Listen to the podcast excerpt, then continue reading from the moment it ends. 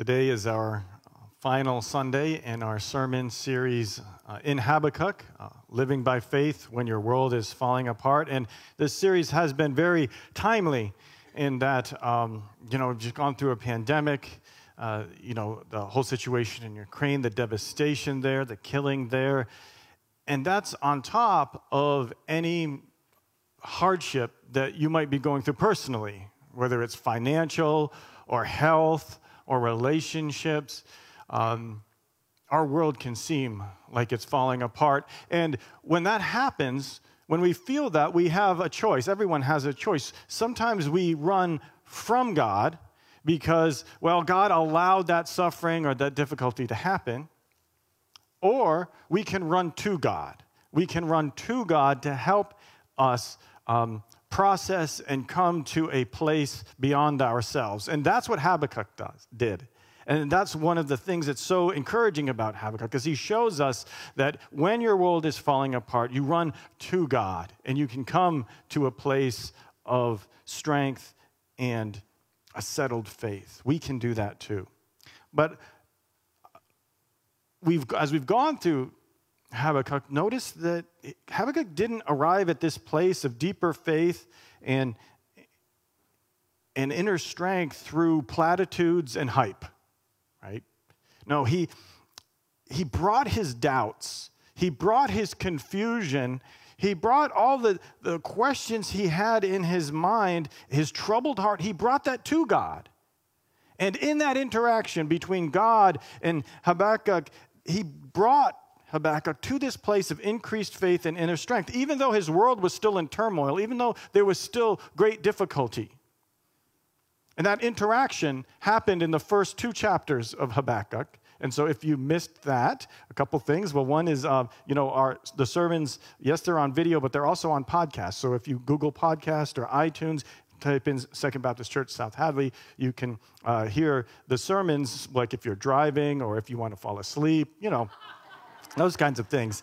Um, but if you are new, uh, just you know, quickly those first couple chapters in a nutshell, uh, Habakkuk he was wrestling with God because he saw the the difficulty, the the injustice, the violence happening around him, especially among uh, the Israelite leaders, the the people uh, who were supposed to follow God. And so he takes these questions, he takes these prayers to God and says, God, what's going on? Why are your people this way? God answers his prayer and says, Yes, Habakkuk, actually, I'm raising up the Babylonians, and they're going to get rid of all of the unjust and violent violent Israelites.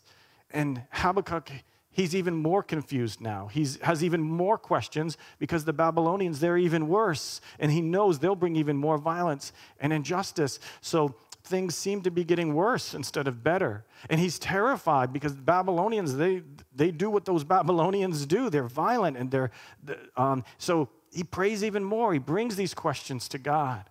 And God answers him again and reveals that, yes, Habakkuk, I have a plan. Even though the circumstances are confusing and they look awful, I'm actually working my plan. I will restore my people and I will bring judgment upon the Babylonians.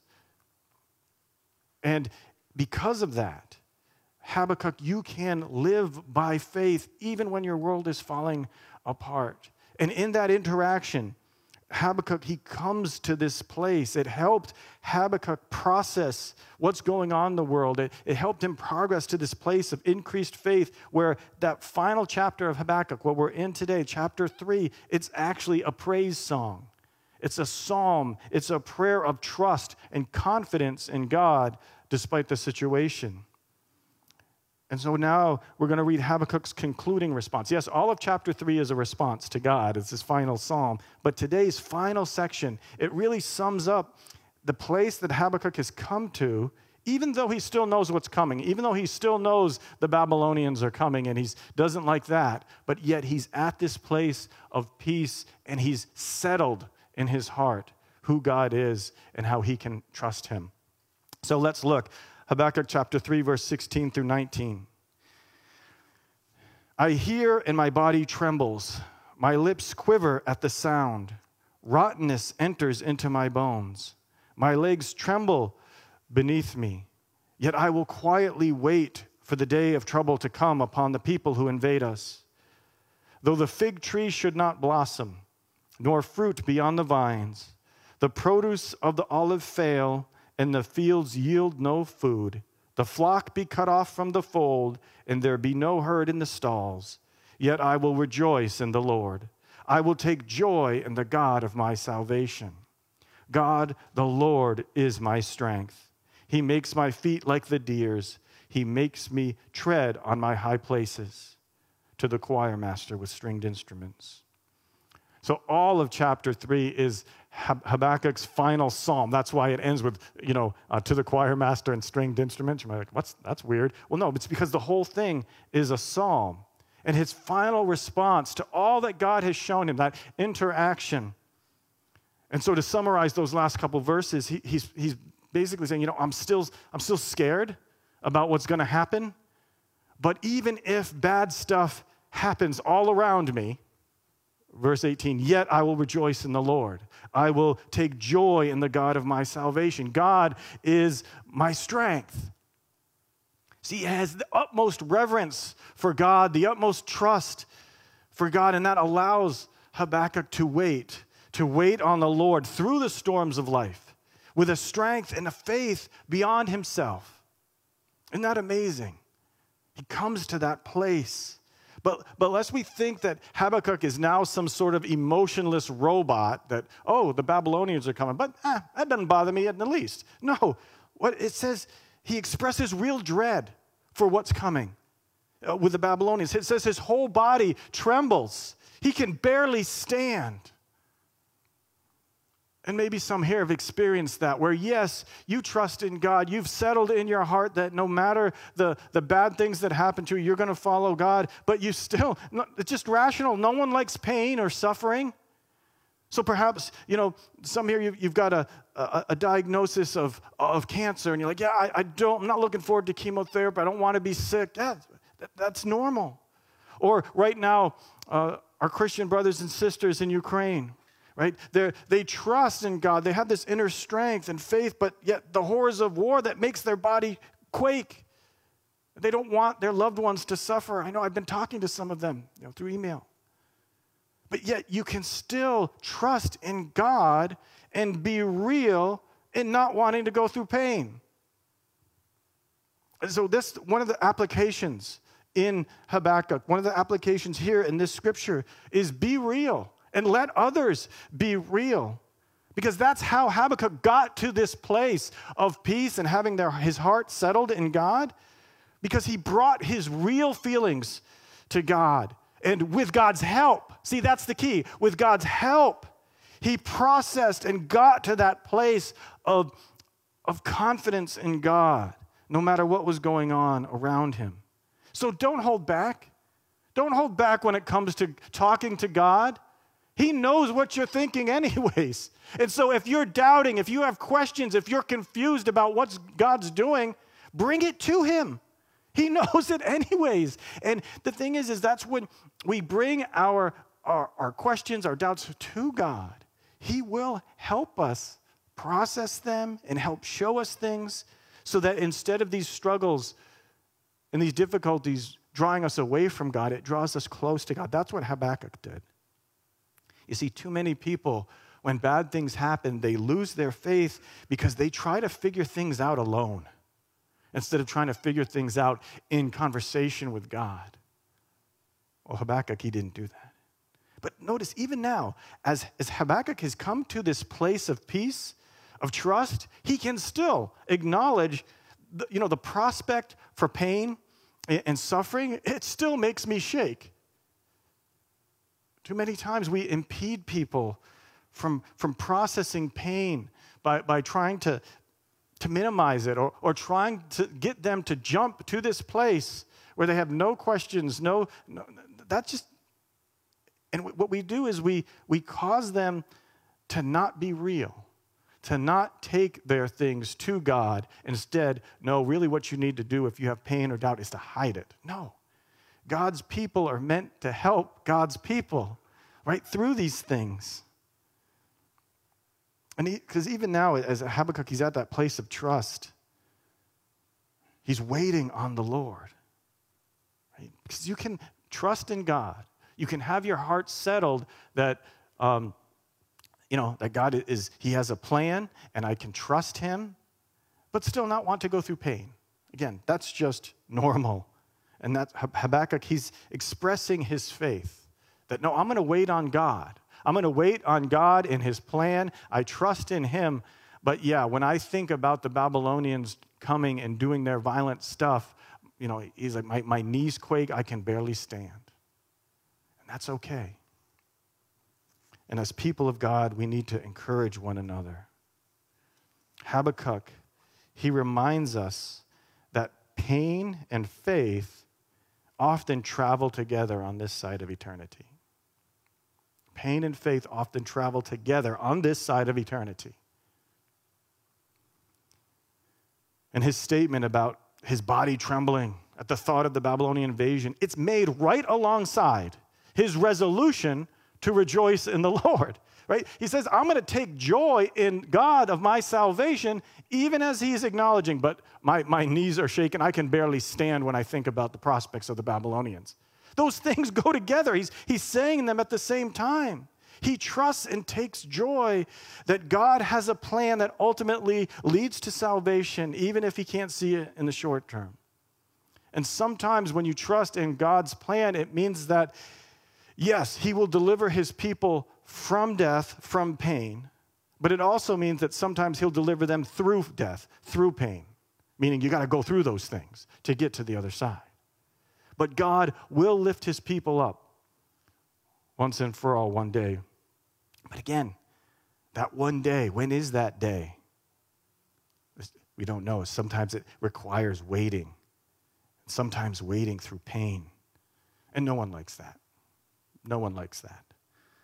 Again, Habakkuk has, barely has the strength to stand, but yet he will rejoice in the Lord. And yet he will trust and rejoice and wait on the God of his salvation. So, how can we do that? How can we wait like Habakkuk when our situation in the short term is difficult? But yet we know God has a plan, yet we've settled in our hearts that we're going to trust Him. How do we wait like that? Well, we do what Habakkuk did. So, first, be real, and I've already talked about that. Bring all of these things to God. And what I mean by that is constantly.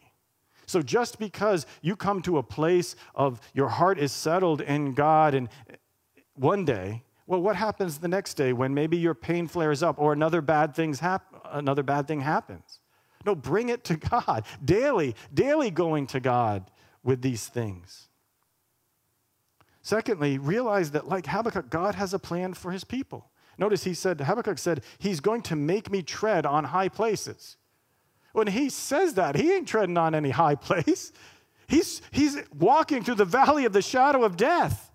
But yet he says, I know God is going to uh, make me tread on high places. He's going to make my feet like the deer's feet. Even though at the moment he's walking through the valley of the shadow of death. That's, this is what it means to wait on the Lord. Wait for his plan and purposes for you to be fulfilled, which means clinging to him even in difficulty. In some journeys in life, including that journey to eternal life, there's hardship, there's pain. Even if, yeah, I know the end result's to be great. Yes, I know I'm to be with the Lord. I know that He's going to do away with all pain and suffering. But right now, it's painful. Right now, there is suffering. But we wait through that. And when we, we say wait, that's not a passive waiting, that's an active waiting. That's doing the things God has called us to do while we wait, knowing that that will help us connect with God, that will help us be connected to God, so He will walk with us through the difficulty, even knowing that on the other side, yes, there'll be comfort, yes, there'll be healing. I think an illustration of that is you know, lots of folks here in our church have been getting new knees, right? Carol's got a new knee. Sarah's got a new knee, right? She's here. Uh, Judy, you've got a new knee. There's others who have gotten new knees in the last couple of years. Um, I feel like Oprah, you, a new knee for you, a new, new knee for you, right? We hand them out here at Second Baptist Church. Everyone's got a new knee. Um, but the thing about, you know, getting a, a new knee is that operation's no fun and the physical therapy is painful, right?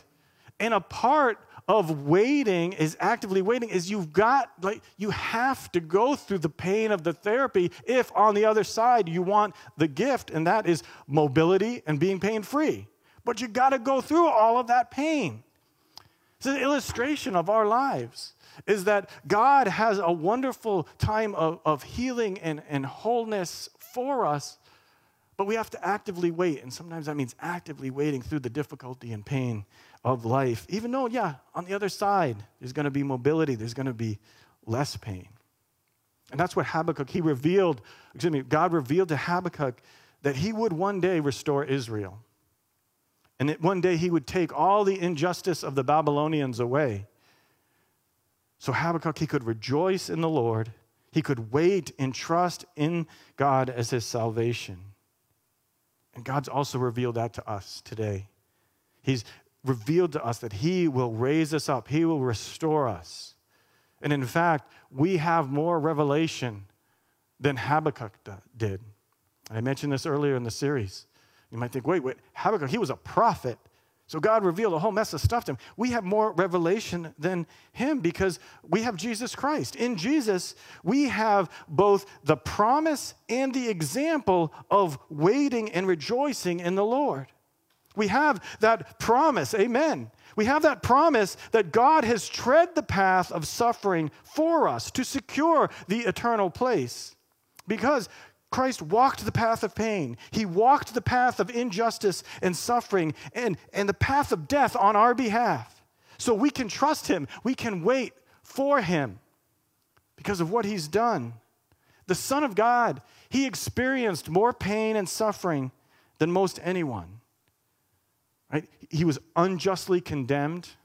He was betrayed by his friend. He was mocked and, and tortured to, to death. So, my friends, we do not trust in a Savior who's all talk, who's, who's high and insulated from the world's injustice. We trust in a Christ who set aside his divine prerogatives so that he could enter into suffering, he could enter into our sin and injustice and defeat it from the inside out by the power of his self sacrificial love. Amen? And we can trust in this Christ, we can follow his example. He felt pain, he knows suffering. And in fact, when we read about Christ facing death, and we're coming up to Holy Week, we're coming up to the days when we commemorate Christ. I mean, we do that all the time, but I mean the, the, the time of year, the holiday where we look at Christ's death and resurrection on Holy Week. And when we read about Christ facing his death, and I encourage you, you've got those of you want homework, I'll give you homework. Matthew 26 and 27. 26 and 27 chapter. Well, as Jesus is facing death in Matthew 26, he prays. He prays that God would allow this painful cup of suffering to pass from him if it was possible. But it wasn't. So, not my will, but your will be done, he prays. And on the cross, one of the things that Jesus cries out, and this is found in Matthew 27, is, My God, my God, why have you forsaken me? And that's actually a quote from Psalm 22. Psalm 22 is a lament of one who feels abandoned by God, who is confused by God, who, who is crying out to God because he's undergoing suffering. And so we're going to actually read a little bit of that Psalm 22 to see how Jesus, he enters into our suffering. Again, we don't follow a Christ who's not acquainted with grief. Jesus is the better Habakkuk. Jesus takes our place. When we fail in this process, Jesus succeeds. But he doesn't take shortcuts. No, he takes the path to the cross. So, Psalm 22, verse 1. My God, my God, why have you forsaken me? Jesus quotes this on the cross. Why are you so far from saving me from the words of my groaning? Oh my God, I cry by day, but you do not answer, and by night, but I find no rest. Yet you are holy, enthroned on the praises of Israel. In you our fathers trusted. They trusted, and you delivered them. To you they cried and were rescued. In you they trusted and were not put to shame. But I am a worm and not a man, scorned by mankind and despised by the people. All who see me mock me. They make mouths at me, they wag their heads. He trusts in the Lord. Let him deliver him. Let him rescue him, for he delights in him. That, by the way, is what the Pharisees said to Jesus. This also um, fulfills what Jesus was going through. Verse 14, I'm going to jump to 14. I am poured out like water, and all my bones are out of joint. My heart is like wax, it is melted within my breast. My strength is dried up like a potsherd, and my tongue sticks to my jaws. You lay me in the dust of death, for dogs encompass me. A company of evildoers encircles me. They have pierced my hands and feet. I can count all my bones. They stare and gloat over me. They divide my garments among them and for my clothing they cast lots. So again, he's pierced. They cast lots for his clothing. Jesus, he fulfills this. But let me continue in verse 19. But you, O Lord, do not be far off. O you, my help, come quickly to my aid. Deliver my soul from the sword, my precious life from the power of the dog. Save me from the mouth of the lion. You have rescued me from the horns of the wild oxen. I will tell of your name to my brothers. In the midst of the congregation, I will praise you. You who fear the Lord, praise him. All you offspring of Jacob, glorify him and stand in awe of him, all you offspring of Israel. For he has not despised or abhorred the affliction of the afflicted, and he has not hidden his face from him, but has heard when he cried to him. Yeah, he has not despised the affliction of the afflicted, he has heard him. He's done that by being afflicted himself. Yeah, he's not ignoring the cries of the afflicted, he's entering into affliction himself. He knows our affliction by experience. He's entered into it so that we could have ultimate victory in him, even when we're going through affliction. So, Matthew 27, verses 35 to 40, it really tracks with Psalm 22. From Jesus' cry of, My God, my God, why have you forsaken me? to the mocking, to his hands and feet being pierced, to the casting lots for his garments. The Son of God has taken on injustice, he's taken on mocking, he has taken on suffering and death. And in his humanity, he feels that sense of abandonment from God. Christ has taken on the suffering. And this lament of the psalmist, he's taken it on himself. And he's taken on the lament of every person who's ever cried out to God. Why, God? To every person who has suffered. Christ has taken that on. And he has entered into it and he has overcome it and brought victory through it. Amen? And that includes you. If you cling to Christ, that includes victory for you. Christ took all of that so that when you feel confused at injustice, when you feel suffering, when your body shakes at the prospects of pain, like when Habakkuk was thinking about the Babylonian invasion, when your world is falling apart, you are able to live by faith because you can trust a God who will die for you. You can trust a God who will hang on the cross for your afflictions, even when you don't understand, even when you're confused. You can trust someone who would give their life for you. And Christ did that. He did that for you and me. You were able to live by faith in that God. Again, even when you don't understand, even when you're suffering, He has entered into our suffering. He has entered into our affliction and had victory over it. And that's why the writer of Hebrews, this what he points out in Hebrews chapter 12, verse 2 and 3. He says, looking to Jesus, the founder and perfecter of our faith, who for the joy that was set before him endured the cross, despising the shame and is seated at the right hand of the throne of God. Consider him who endured from sinners such hostility against himself, so that you may not grow weary or faint hearted. Some of us today are weary and faint hearted. Look to Jesus. Look to Jesus, who, even in the shame and the pain of the cross, he saw a joy set before him on the other side. the joy of resurrection, the joy of redemption, not just for himself, but for the whole world, for you. He saw the joy set before him of you being restored to God through Christ's sacrifice. And so, if you're here today and you haven't grasped that, you haven't clung to Christ and the fact that He has, he has settled eternity for you, no matter what happens in this world, cling to Him, run to Him today.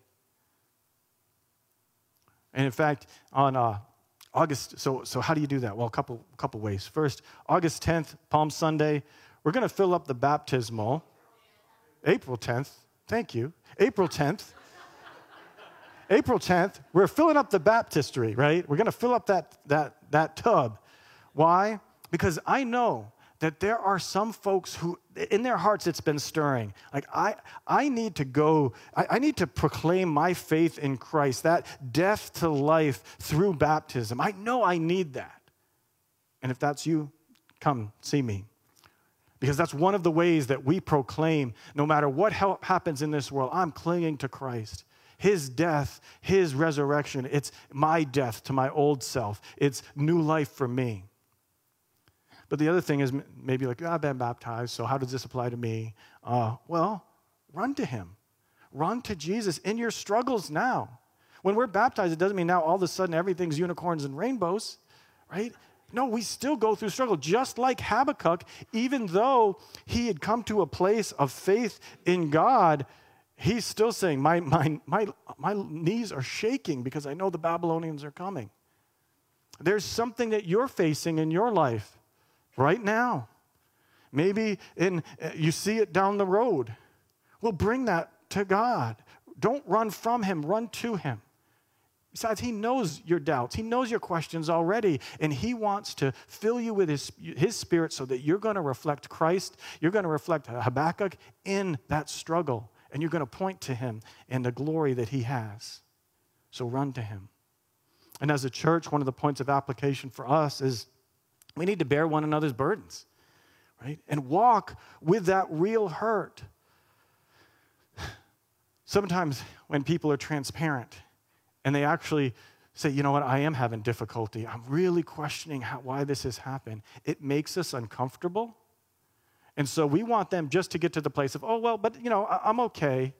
No, let's truly bear one another's burdens. When someone has an issue, let's walk with them. Let's sit and listen and not just say, well, well, that makes me uncomfortable because my faith isn't secure. So let's just immediately go to something more light. Let's talk about some vapid thing instead of really talking about and being with one another in the difficulty. Because when it comes down to it, we do go through difficulty, but yes, we can trust Him. He knows our suffering. He suffered our suffering. He died for you so that God's plan for you is to restore and to establish you forever in His presence. And so rejoice in that. Rejoice in that God has that plan. He has made a way in eternity for you. Rejoice in that. Rejoice in Him no matter what is happening in your life. That can be your firm foundation, that can be your place of trust not your circumstances, not your feelings, but in the God who has overcome, the God who has entered into all suffering. He has entered into that mocking, to that pain, so that you could be with him. Let's pray. Hallelujah. Yes, Lord. Thank you, God, for making a way. Thank you for being a God who entered in to all that we're going through and even more. Thank you, Lord, for making a way. We pray now, Lord, I pray that you'd be moving in the hearts of folks, Lord. If those, there's many here who need to make a commitment to you, many who need prayer, many who have questions and confusion, Lord. And we pray that you would work in this time, this last song, you'd work in it so that we would bring our difficulties, our questions to you. And Lord, that you would help us go through them and on the other side of them to see you more clearly. Lord, we run to you. Lord, I pray that you'd be stirring up folks who, who know they need to be baptized, that they would, they would do that. I pray that you'd be stirring up in folks that, that they know they need to come to you with this issue they've been struggling with, Lord. I pray that they would do that. And I pray, Lord, as a church, we would be a, a place of peace and of understanding and of walking with one another through the difficulties of life because we're so convinced, God, that we can trust you because you gave your life for us, Jesus. Thank you. And we pray this in Jesus' name. Amen.